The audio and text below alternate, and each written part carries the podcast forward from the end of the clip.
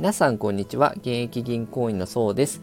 本日のテーマは日本生命保険。高度人材年収最大5000万円というテーマでお話ししていこうと思います。本日日経新聞の11月6日の朝刊に日本生命保険が、まあ、高度人材に対して年収を優遇しますよっていう記事が出てたので、えー、ご紹介させていただきます、えー、高度人材っていうのは、まあ、海外 M&A 合併外合併買収や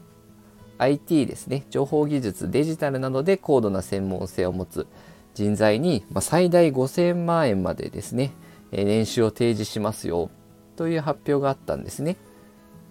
で2023年度中に、ま新卒から数年以内の第二新卒と合わせて約30人の採用を目指すみたいですね。え年収の水準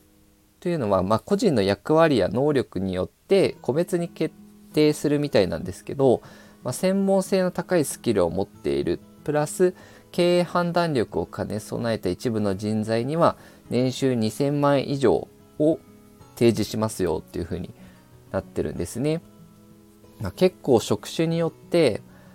かなり、まあ、選ぶ業界職種によっても年収の差が開いてくるな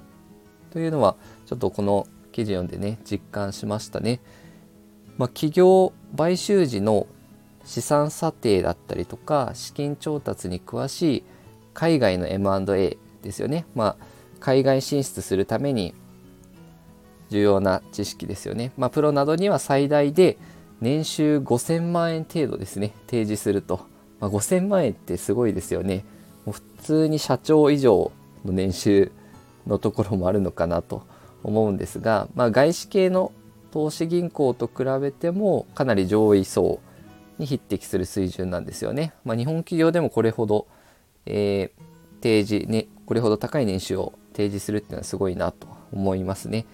であとは他にも重要性が増している分野というのがサイバーセキュリティだったりとかあと IT デジタル分野の人材も優遇してきますよというふうに